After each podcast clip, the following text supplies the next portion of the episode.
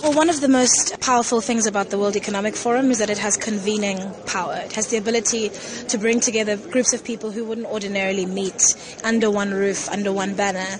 And so, what it means is that we can cross ordinary boundaries of political party, country, government, bilateral and multilateral relationships, and have conversations and find common ground.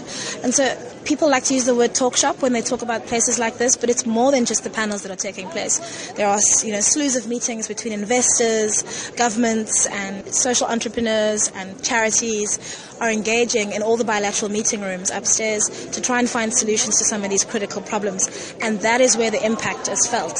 The conversations are actually a springboard for that. So what I hope is that in injecting this conversation about leadership and about changing leadership, that those discussions that are happening upstairs and when everybody goes back, that'll filter down into their organizations and ultimately into the work that they do.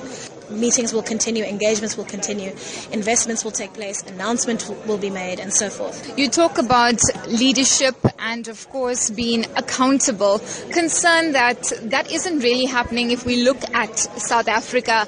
It's been the voice from civil society and political parties who've come together in recent months do you believe government is then responding to this? I don't think that we need to think about leadership in that sort of bifurcated way anymore. We don't need to think about leadership as us going to government and asking government nicely to do the right thing and government either listening or not listening.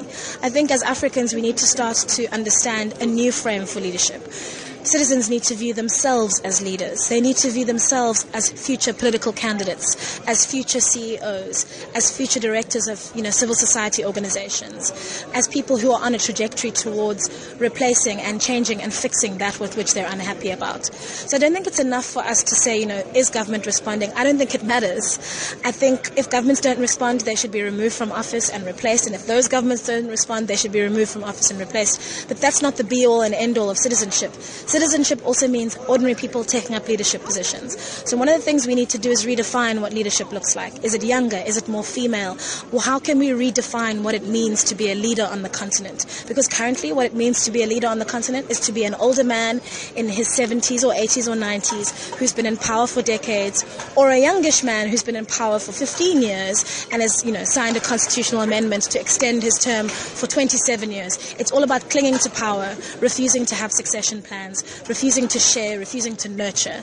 We need to change that discussion. I'm less interested in whether or not government listens, and I'm more interested in whether or not citizens have the courage to take their place as leaders in our society, not as followers.